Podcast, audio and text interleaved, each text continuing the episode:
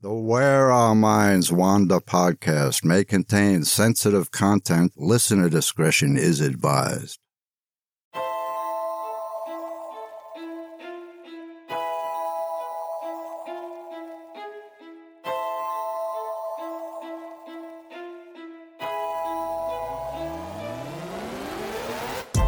Greetings, fellow wanderers, to the places our minds wander.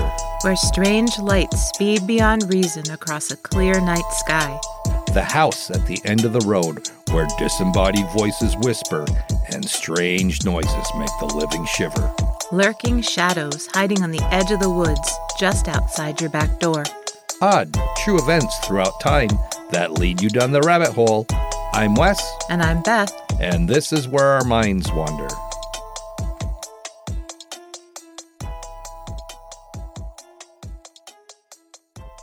Hello and welcome to Our Minds Wander, all you fellow wanderers. I'm Wes, And I'm Beth.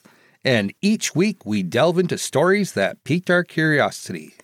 So the uh, middle of this week was a little rough. Our laptop did an automatic update and deleted all of our files. So Wes spent, what, eight, ten, twelve hours trying to recover everything that deleted.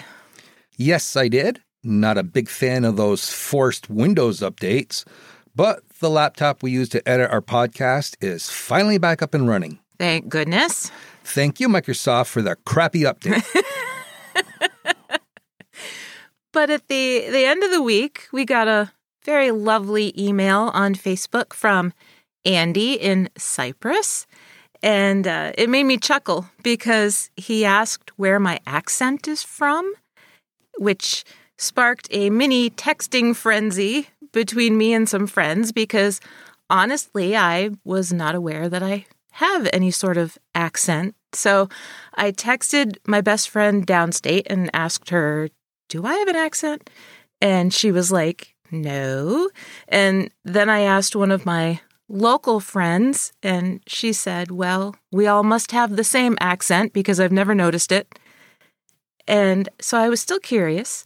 And I texted my dad and asked him, and he very gently replied, Northern New York, sweetie.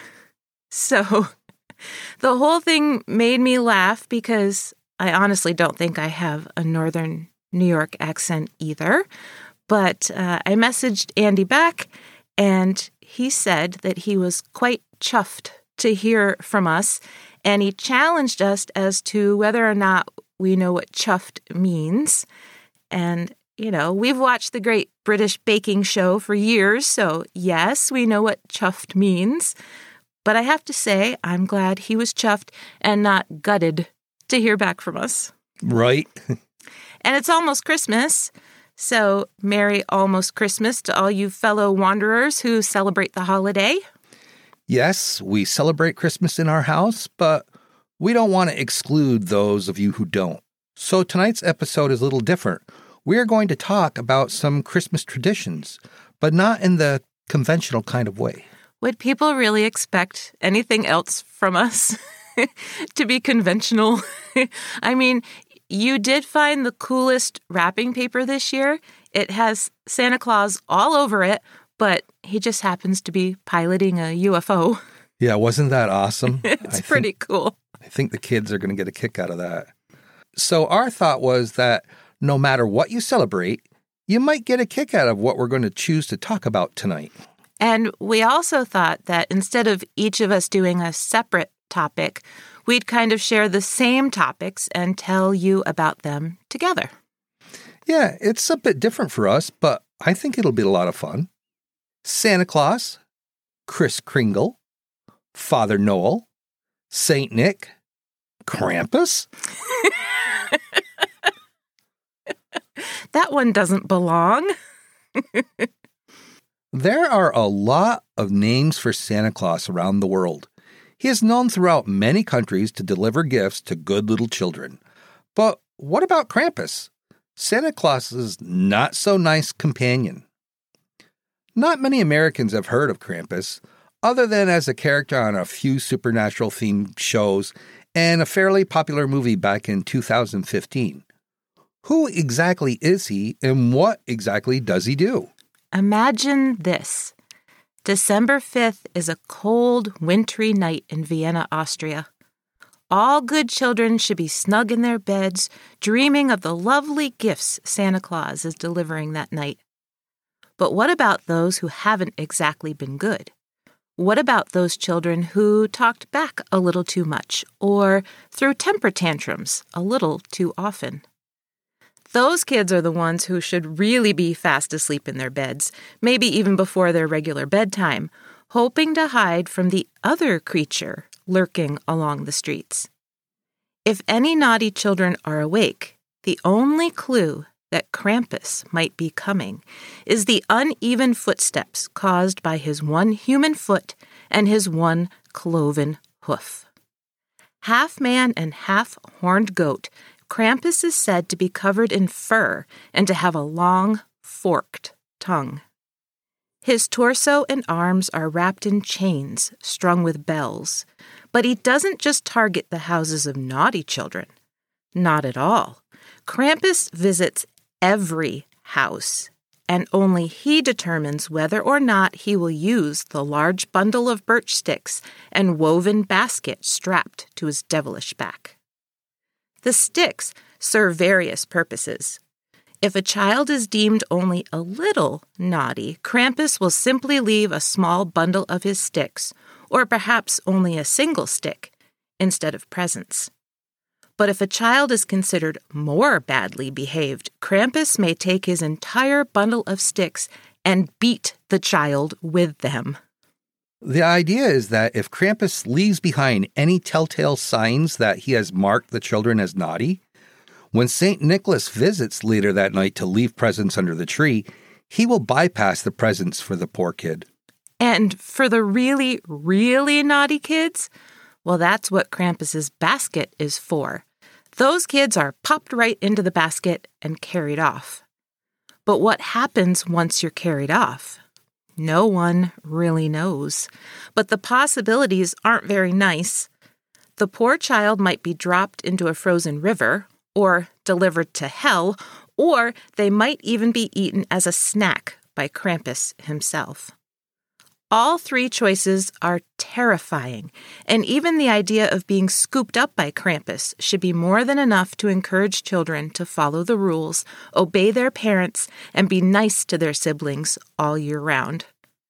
Some families might even receive an early warning that their child was on Krampus's list they would find a miniature version of his bundles of sticks, painted gold, which they would hang up inside their home as a cautionary reminder to their children to be good. So, when did Krampus first make an appearance? Although his origin does seem to be in Austria, he is also well known in East Germany. He was first widely feared as early as 1618, but his official origin may be even earlier than that. Some researchers say that he very closely resembles a son of Norse giantess Hel, spelled H E L, who ruled the underworld. Hel was the daughter of Loki, and she was considered pretty harsh and unfeeling. But sometime between the 1600s and the 1800s, Krampus's Norse name was replaced. Krampen means claw in German and the creature had physically morphed into what we recognize as Krampus today, taking on more Christian symbolism. And during that time, Krampus was so popular that entire parades were thrown in his honor, called Krampus Nacht. Townsfolk would dress up as hairy, furry goat men, complete with horns and one cloven hoof, eager to swat spectators with bundles of sticks. They would often walk side by side with someone dressed as St. Nick, so it was the perfect visual depiction of good and evil. In some areas, the parades got so out of hand because of alcohol and the level of violence that they were eventually banned. But the 1800s also brought in a new wave of Krampus celebration the Krampus card. Similar to a Christmas card featuring St. Nick, the Krampus cards were given out to friends and neighbors but that's when the similarities end, because Krampus cards look more like something you'd try to frighten someone with on Halloween.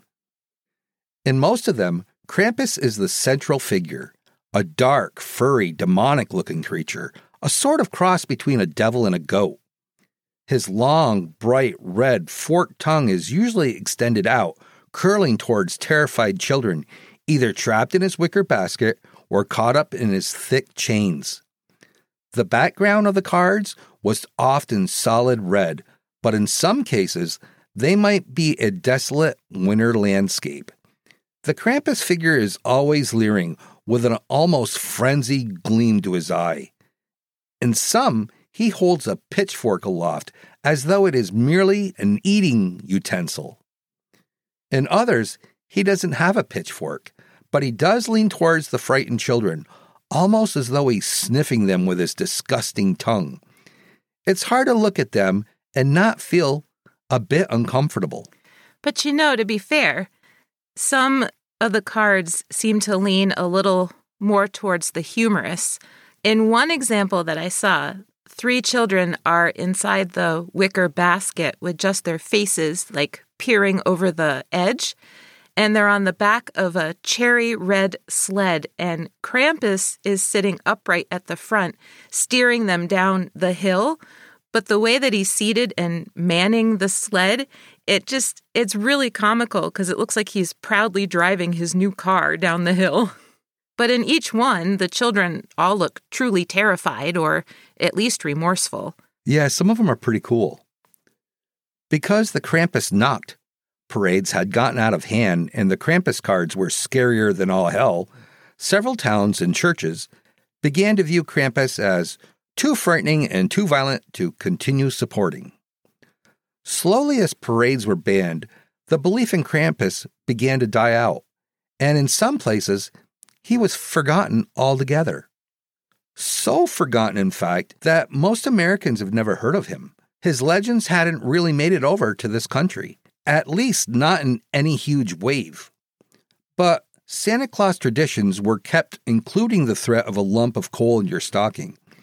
It seemed like threatening naughty children with coal, or the idea that Santa won't leave any gifts for kids who misbehave, was more in line with our cultural beliefs at that time. You know, I was just thinking about the song Santa Claus is Coming to Town and its opening line. You know, you you better watch out. You better not cry. You better not pout. I'm telling you why. Like in line with this Krampus stuff, the opening of that song seems a lot more ominous than it ever did before. Yeah, it does. In the early 2000s, the interest in Krampus began to resurface.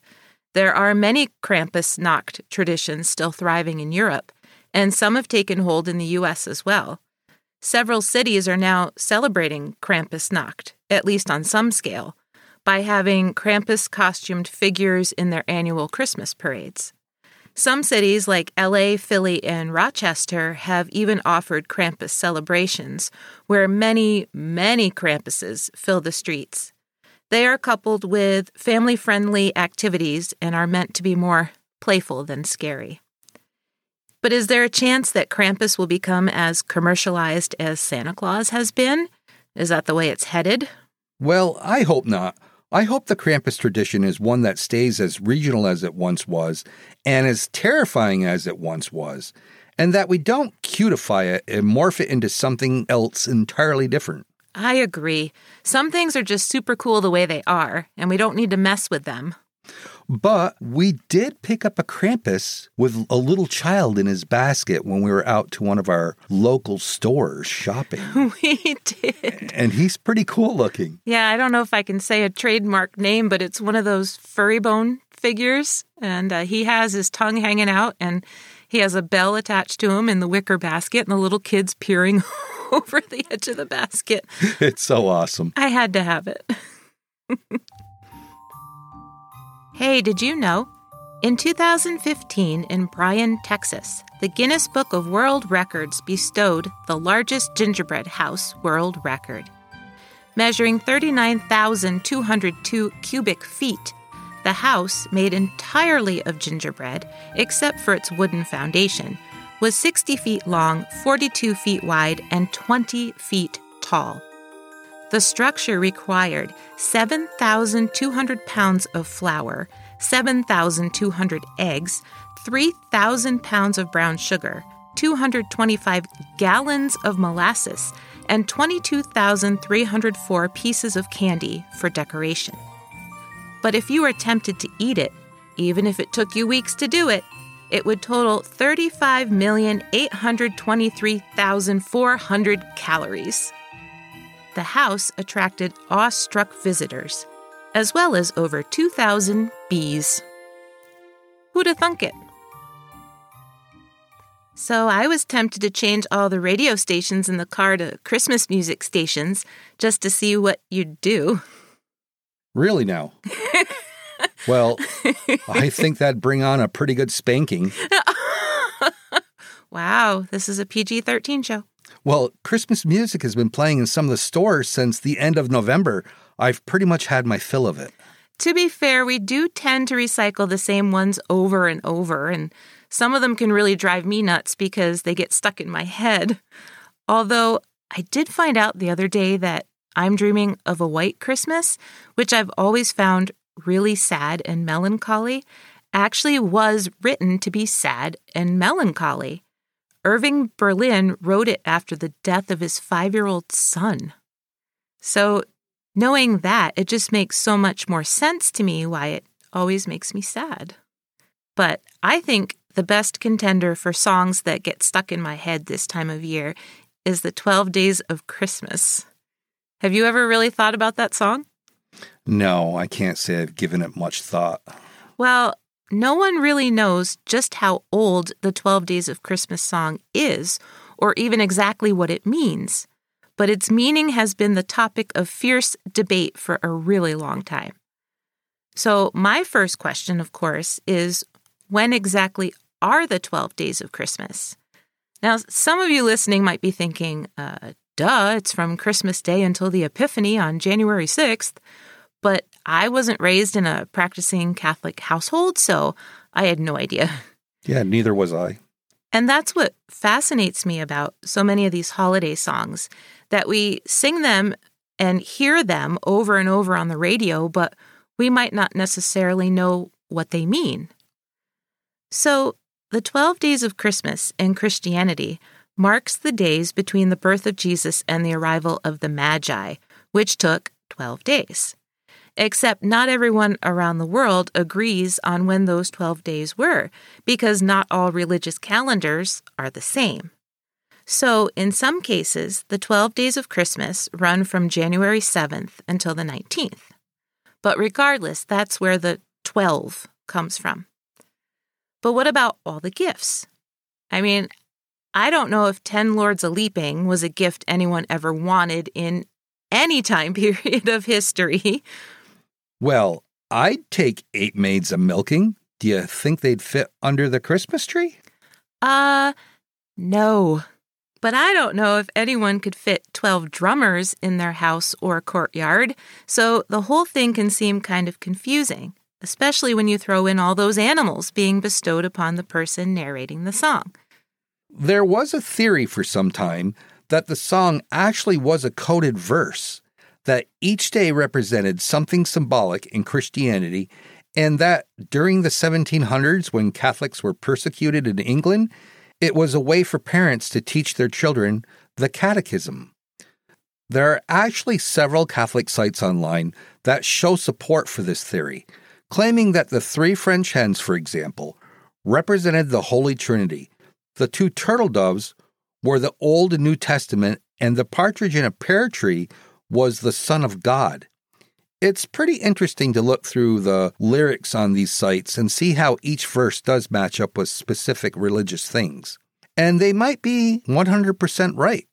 But skeptics point out that the word Christmas itself is mentioned 12 times in the song, which would certainly tip off people who heard it that it was a Catholic thing.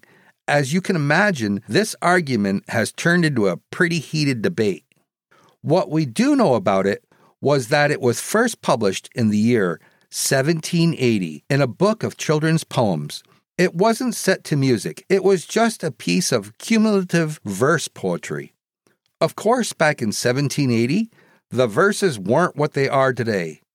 And over time, things have changed multiple times from ships a sailing to bears a baiting to badgers baiting.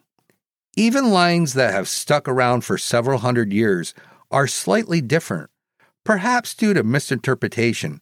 For example, many scholars believe that the four calling birds were originally four collie birds, which was slang for crows. A lot of the song revolves around types of birds, and there are plenty of scholars who believe the song was originally all about them. From partridges to turtle doves to even the five golden rings. They point out that golden pheasants have a naturally occurring color pattern around their necks that might be referenced in this line of the song. And so they argue that the song was really nothing more than a tune about lavish feasting, either by the very rich or by those yearning for all those different types of fowl. The version that we know in the 21st century was written down in 1909 by a man named Frederick Austin. Because Christmas music was popular, the old set of verses may have just naturally seemed like a good choice to set to a tune. And what a tune it is! Almost like a never ending merry-go-round. And kids like merry-go-rounds, and perhaps kids are more closely tied to the mysterious origin of the 12 Days of Christmas song than we think. There is the theory that the song was originally a kind of truth or dare cumulative game a group of kids would gather together, and one would start off the song with the first line. Each kid would have to add the next line, remembering what day it was, and then they'd have to remember all the previous lines before it. Each time it was played, the kids could alter the lines to try and mess up their friends. If someone messed up, they would have to give the starting kid a piece of candy and some other small agreed upon token. Games like this were popular at Christmas time, and it certainly would have kept them entertained. Which could also explain why the song has been parodied so often. It's kind of fun to come up with your own verses. Please don't. I have a more practical question, though, when I listen to that song. How much would all of that stuff in the song cost? Like, if you add it all up. So I know that if you add up the number of gifts, it's actually 364, which I find kind of interesting. Right. It seems like it's more than a coincidence. And I guess there are some people out there who have done the research and the math, and they have come to the conclusion that if someone wanted to gift all of the things in the song to some lucky gift receiver, they'd be looking at a whopping $30,000. Wow. Go figure someone would break it down to dollars and cents. but that is quite a bit. And I imagine the number goes up every year with inflation. And yeah, the difficulty of trying to find some of those things. There's I don't, that too. I don't even know where you find 10 lords a leaping or your eight maids of milking. I might have an idea on that. Well, then, I hope all of you were good this year and Santa shows up and not Krampus. But I think next year I might be a bit more naughty, if you're okay with that. I'd really like to sit down and have a chat with Krampus, and maybe he would agree to be a guest on our show. Yeah, I'd be okay with that. Anything to to you know get to see Krampus. you never know. Well, I think that about wraps it up for this episode, Beth. We wish all of you a very happy and safe holiday. Yes, I hope it's very merry. And we'll see all you wanderers next week for an all new episode of Where Our Minds Wander. See you soon. Thank you for joining us. We look forward to traveling with you again to the places where our minds wander. If you like what you heard, please take a moment and provide us with a five star rating and a comment on your favorite listening platform. It really helps us move up the list and become more visible on the podcast charts so new people can find us. Thank you all for your continued support. See you all next week for an all new episode of Where Our Minds Wander.